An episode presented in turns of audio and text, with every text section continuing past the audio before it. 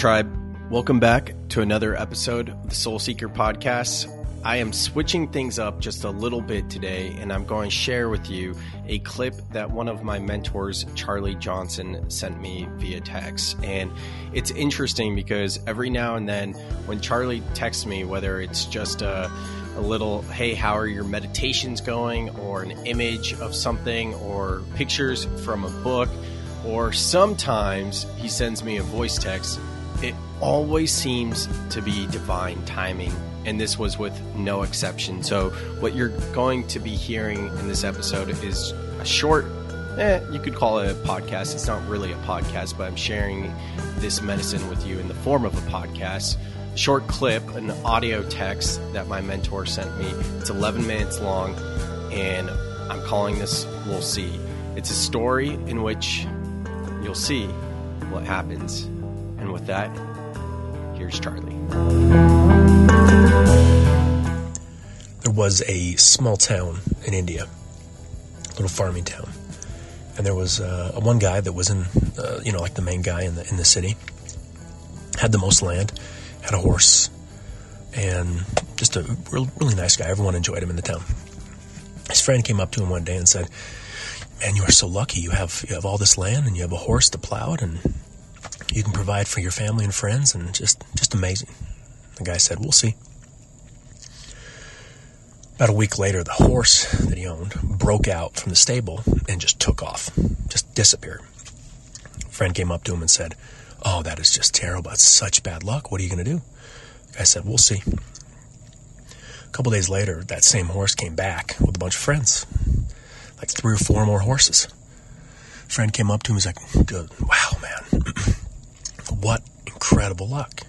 How does this happen to you? The guy said, We'll see. A couple days later, his son was out uh, enjoying the horses and playing around, and he fell off and broke his arm. A friend came over and he's like, Man, your only your only source of, of of work, your son, the man who helps you plow the fields, what are you going to do? You're getting too old to plow. You can't do anything without him. The guy said, We'll see. About uh, two and a half weeks later, war broke out, and the government was coming through all the small towns to recruit young men to go to war. And his son had a broken arm, so he didn't have to go off to war. And the chances of dying in that war were highly, really high. His friend came home and was like, "Wow, that is that is just incredible. This this is just incredible." All the guy said was, "We'll see."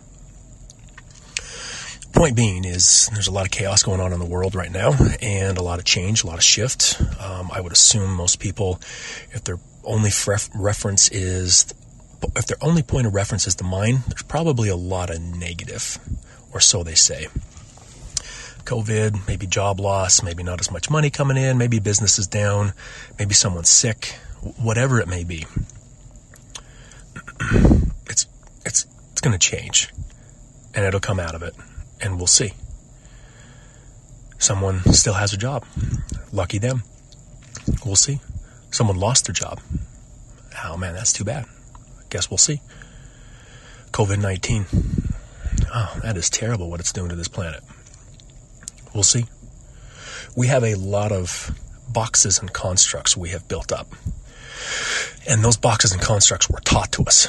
They were taught to us by people who love us.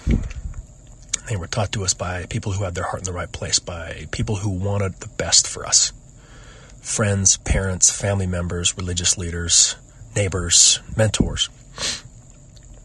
But one word, a couple words ignorance begets more ignorance. And if you have a box in your head or a construct in your head of something you believe or think needs to happen, and it doesn't, and that expectation is not met, suffering occurs. And I'm assuming there's a lot of suffering going on right now. But remember, sadness and suffering are two drastically different things.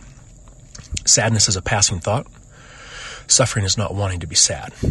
Losing a job, that sucks. Not wanting to lose your job, that's suffering. Now, I understand you're human and there's no, no, unless you're a sociopath and love pain you don't want to lose your job. I understand. You don't want to deal with COVID 19. I understand. But accepting things how they are is where the power and the peace comes in. Wanting things to be different than they are is the suffering.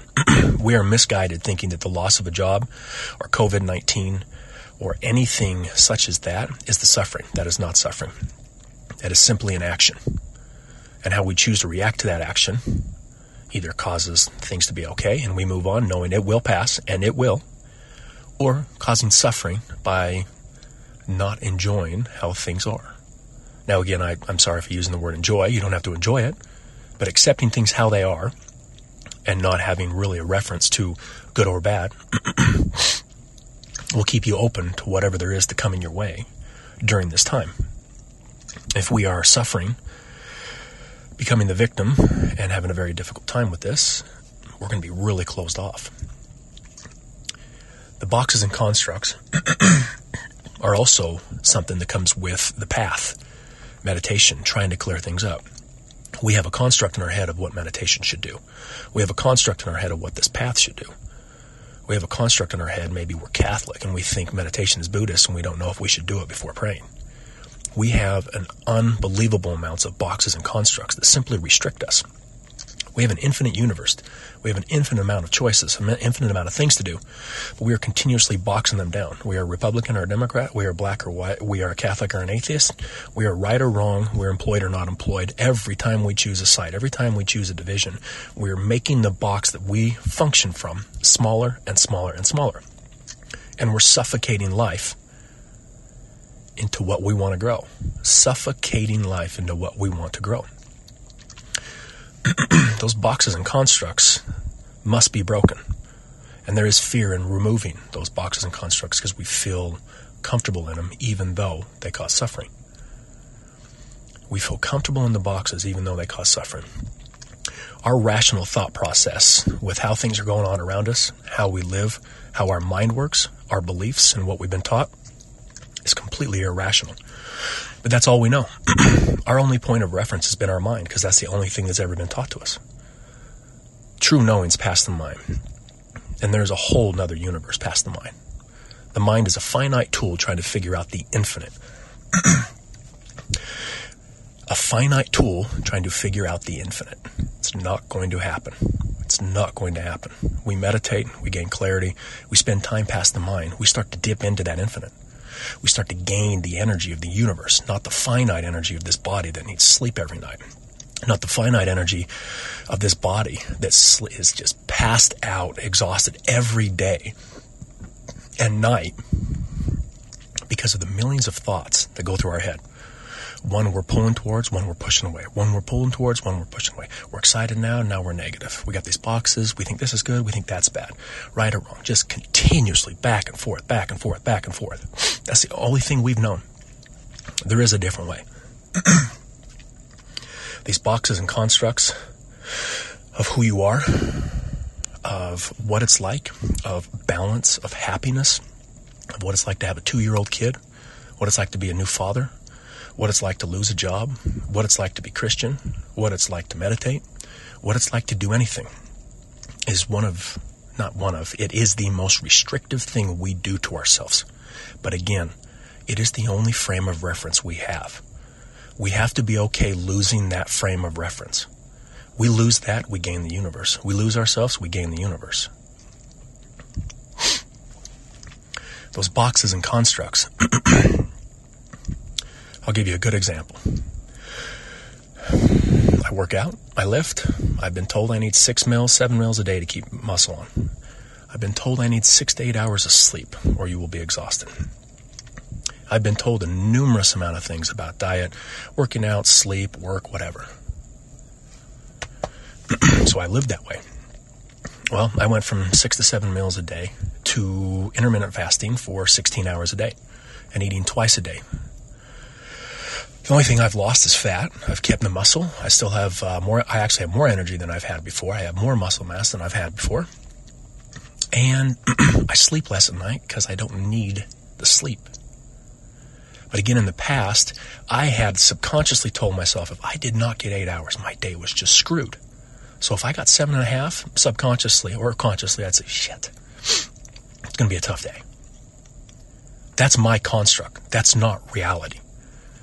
I started to notice I needed less sleep. I'd get four, five, six hours, and I'd wake up perfect energy. Great energy at the gym, great energy at work. Things started to shift. I didn't really care what was going to happen during the day. I didn't have a frame of reference. I didn't have a box that if I didn't hit this, which very rarely do our expectations get met, I didn't have an expectation.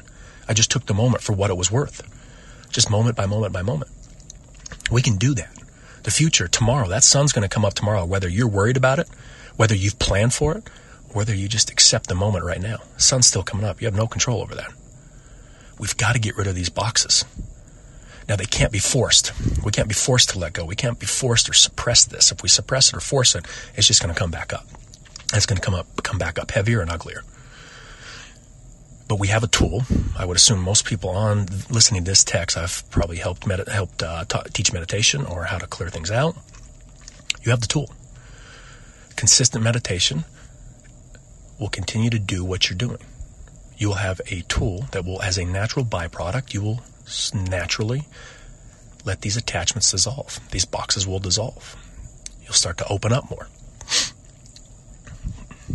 Again, these boxes and references are very, very restrictive.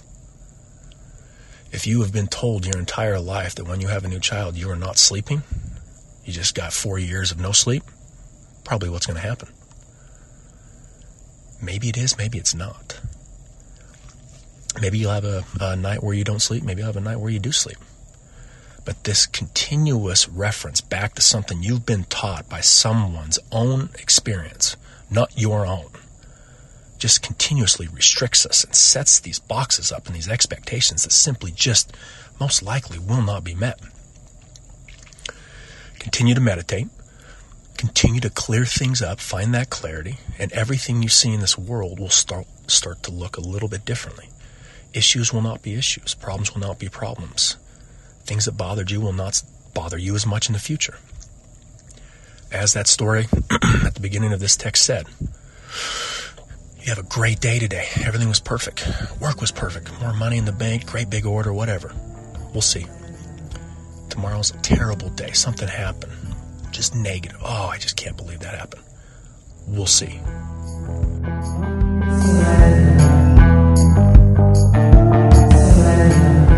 Was that a powerful message or what? guys, I'm telling you, like so many of us, myself included, we're getting so caught up in what is happening right now. And I firmly believe that the best thing we can do is go within and focus on ourselves. And as much as many of you know that I love business and I'm always go, go, go, and I have so many business ideas, I'm trying my best to use this time to go within and do my own work. And the more that I see conspiracies of what's going on, whether this is the government rolling out 5G or anything like that that may or may not have heard about, I have faith that this is a, an awakening. But then the day, we'll see. And I'll catch you on the next episode of the Soul Seeker Podcast.